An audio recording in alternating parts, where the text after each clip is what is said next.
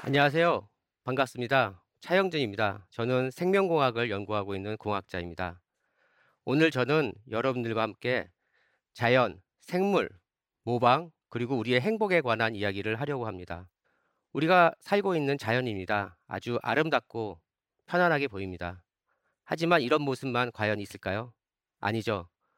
매우 춥고 아주 뜨겁고 빛도 전혀 없는 그런 환경도 자연에는 있습니다.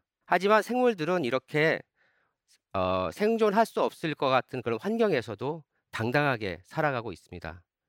종의 기원을 쓴 찰스 다윈이 한 굉장히 유명한 얘기가 있죠. 생물이 자연에서 생존하기 위해서는 가장 강한 것이 아니고 가장 똑똑한 것도 아니고요. 바로 자연 환경에서 가장 잘 적응하는 것이 중요하다는 것입니다. 자연에 존재하는 그런 생물들은 이런 자연 환경에서 가장 잘 적응해서 살고 있는 것입니다. 어떤 생물들은 30억 년 이상 지구에 존재하면서 그 환경 변화에서 적응해서 살고 있습니다. 그러므로 우리가 이렇게 어, 자연에서 존재하는 생물들을 어, 모방해서 우리에게 필요한 그런 물질들이나 어, 소재, 기술들을 개발할 수 있겠습니다. 이것이 바로 자연 모사 또는 생물 모방이라고 부르고 있습니다. 그러면은 어떤 모방이 과연 가능할까요? 크게 두 가지 모방이 가능합니다. 첫 번째는 바로 생물의 형태나 구조를 모방하는 것이고요. 두 번째는 생물을 구성하는 성분인 물질을 모방하는 것입니다. 첫 번째 그 형태나 구조를 모방하는 예는 생각보다 우리 주위에 예가 많습니다.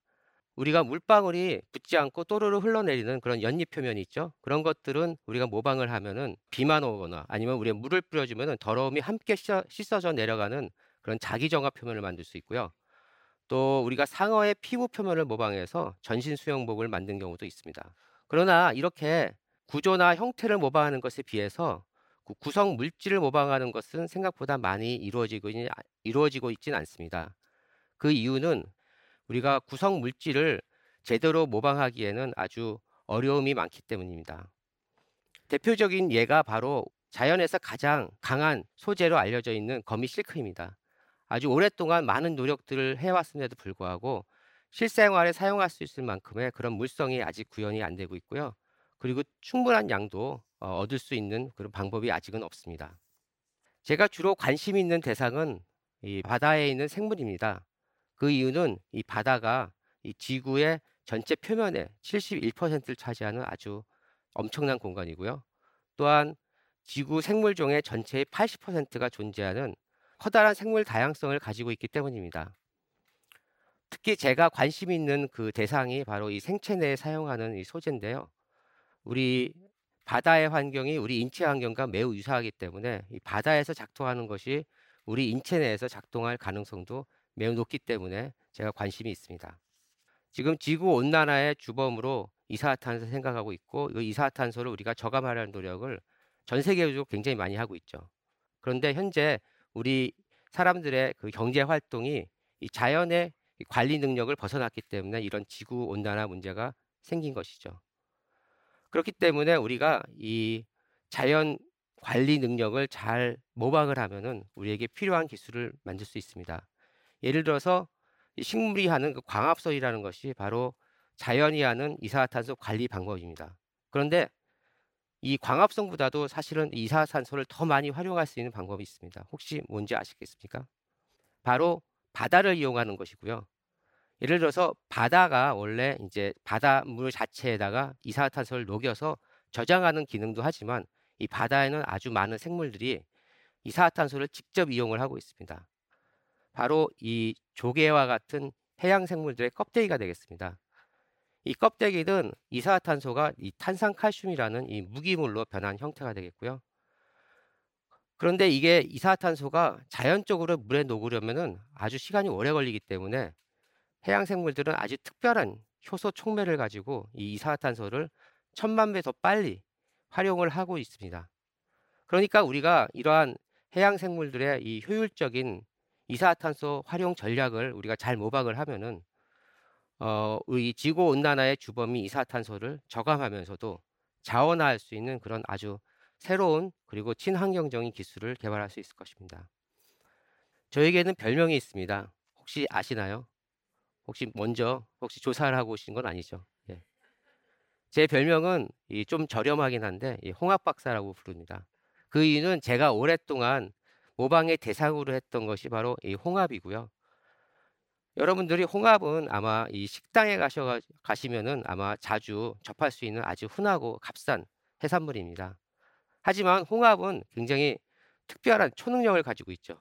혹시 뭔지 아세요? 바로 바다의 바위 등에 아주 단단하게 붙을 수 있는 능력입니다.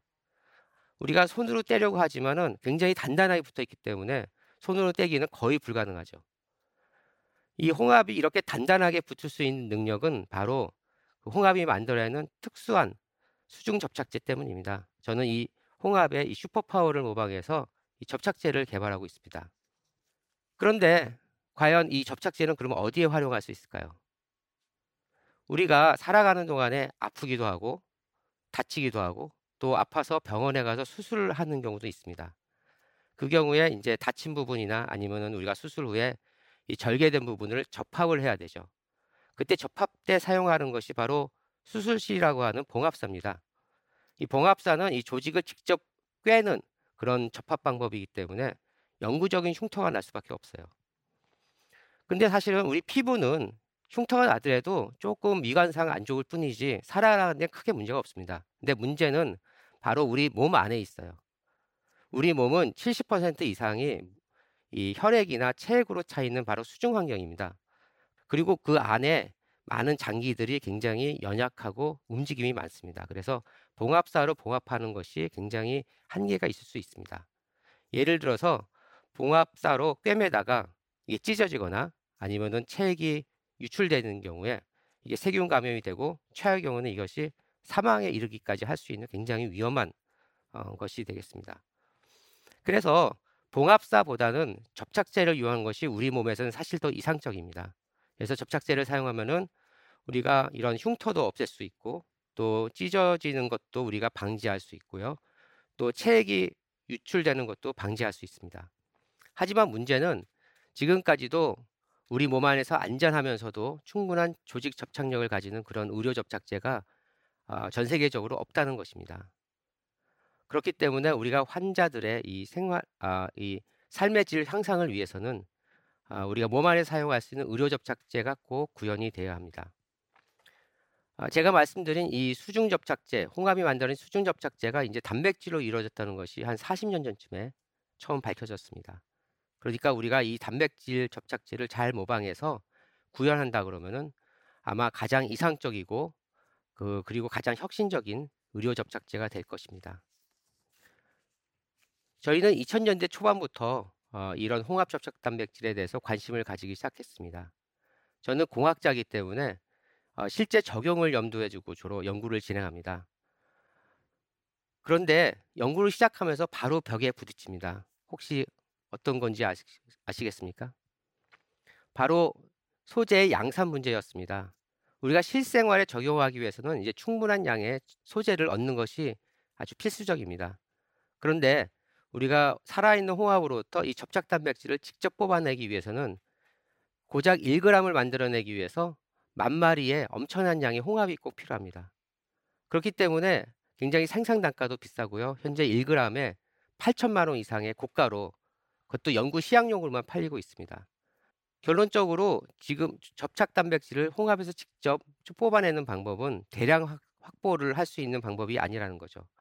그래서 저희들은 이 실생활 적용을 위해서 접착 소재를 대량으로 확보할 수 있는 기술을 우선적으로 진행하기로 했습니다.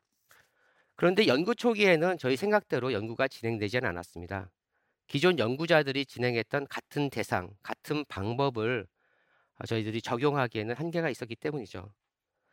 이러한 따라가는 연구는 결국 저도 실패를 했습니다. 아, 우리의 능력이 이것밖에 안 되나. 그리고 굉장히 많이 실망했죠. 그리고 아 남들도 다 실망 실패하는데 뭐 우리라고 뭐 실, 성공할 수 있을까 하는 그런 우리 사실 위로 아닌 위로도 어, 했습니다. 하지만 이 연구도 인생과 비슷합니다. 스트레이트 포워드한 것만 있지는 않아요. 그렇기 때문에 저희들은 다시 한번 힘을 내보기로 했습니다. 그리고 다행히 정부에서 저희 연구를 굉장히 창의적이고 혁신적인 연구로 인정을 해 주어서 아주 꾸준한 연구비를 지원을 해 주었습니다. 사실은 연구자들 중에서는 이 연구비를 확보를 하지 못해 가지고 자기가 하고 싶은 연구들을 중단해야 되는 경우도 많은데 저희들은 굉장히 운이 좋았던 거죠. 실패를 교훈으로 저희들이 깨달았던 거는 자연을 모방하지만 있는 그대로가 아니라 어떤 목적에 따라서는 살짝 변형도 하고 어떤 재설계도 하는 것이 필요하다는 것이었습니다. 그래서 저희들이 최종적으로 사용한 방법은 이 홍합이 만드는 접착 단백질의 유전 정보를 규명해서 저희들이 나름대로 재설계를 하고 그 재설계된 유전 정보를 미생물에 넣고 그 미생물을 대량 배양해서 소재를 얻는 방법을 어, 사용했습니다. 저희들이 세계에서 처음으로 그리고 지금까지도 유일하게 대량 확보가 가능한 원천 소재를 저희들이 얻을 수 있었습니다. 드디어 그동안 아무도 풀지 못했던 이런 소재의 양산 문제를 저희들이 해결할 수 있었던 것입니다. 저희가 유전 정보를 규명하기 위해서 이 포항에 죽도 시장이라는 어시장이 있는데요. 거기서 아침마다 어, 홍합을 사다가 그 발을 분리하고 분쇄 작업을 많이 했던 두 명의 대학원생이 어, 너무 홍합의 이 비린내를 너무 많이 맡아가지고 둘 다 교수가 되었는데 지금까지도 이 홍합을 먹지 않는 그런 우픈 어, 사연도 있습니다. 이후 많은 임상 의사들과 협력을 통해서 저희는 다양한 의료적인 연구를 성공적으로 진행하고 있습니다. 봉합사로 완전 대체할 수 있고 그리고 흉터가 나지 않는 그런 피부 접착제를 개발했고요. 또 부러진 뼈를 붙일 수 있는 뼈 접착제를 개발했습니다. 또한 우리 절개를 하지 않고 우리가 어, 바로 몸 안에서 수중 물이 많은 환경에서 이런 연약한 장기를 붙일 수 있는 수중 접착제도 개발을 했습니다. 더 나아가서 저희가 암이라든가 심근경색 또는 이 관절염 치료에 필요한 어떤 약물을 전달하기 위한 어떤 국소적인 전달체로 활용할 수 있는 것도 저희들이 가능성을 확인했습니다. 현재는 저희들이 창업을 통해서 실제 저희들이 확보한 이런 원천 소재를 기반으로 한 이 의료 접착제 기술 사업화를 현재 충실히 진행하고 있습니다. 그래서 조만간에 저희들이 임상 평가를 끝내고 그것이 실생활에 어, 사용하게 된다면은 아마 아픈 환자들에게 행복을 접합할 수 있는 아마 놀라운 제품이 될 것으로 커다란 기대를 저희들은 하고 있습니다. 최근에 저는 아주 기쁜 소식을 하나 들었습니다. 저희가 개발했던 이 원천 소재 기술은 10여 년 전에 이 국가 연구개발 우수성과 100선에 선정되었던 성과입니다. 최근 들어서 어, 10년이 정, 경과된 우수성과를 한 400건을 추렸고요. 그것도 그, 그 400건을 어, 심도 있게 추적한 이후에 어, 실제 현장에서 연구 현장에서 더 발전해 가지고 어떤 열매를 맺고 있는 그런 우수 성과 10선을 최, 최종 선정한 바가 있습니다. 영광스럽게도 이제 저희 연구가 거기에 포함된 거죠. 그동안의 저희 연구 노력이 인정받는 것 같아 매우 기뻤습니다. 제가 30년 정도의 이 생명공학 연구 생활을 통해서 배운 것은 자연에서 나온 것보다 더 우수한 이 인공적인 것은 없다는 것입니다. 물론 자연을 제대로 모방하는 것도 쉬운 일은 아닙니다. 제가 지금까지 했던 이 홍합 모방 연구도 굉장히 오랫동안 연구를 해왔지만 제 생각에는 지금까지도 한 50에서 60% 정도만 모방을 하고 있다고 생각을 합니다. 100% 모방을 위한 지속적인 연구 노력이 더 필요할 것이라 생각합니다. 우리가 지속적으로 해결해야 할 그리고 어, 포스트 코로나 시대에 대두된 새롭게 해결해야 할 인류의 난제들을 이 풀 수 있는 이런 힌트와 솔루션은 바로 우리 자연에 있다고 저는 믿습니다. 자연은 우리의 스승입니다. 지금까지 차형준이었습니다. 감사합니다.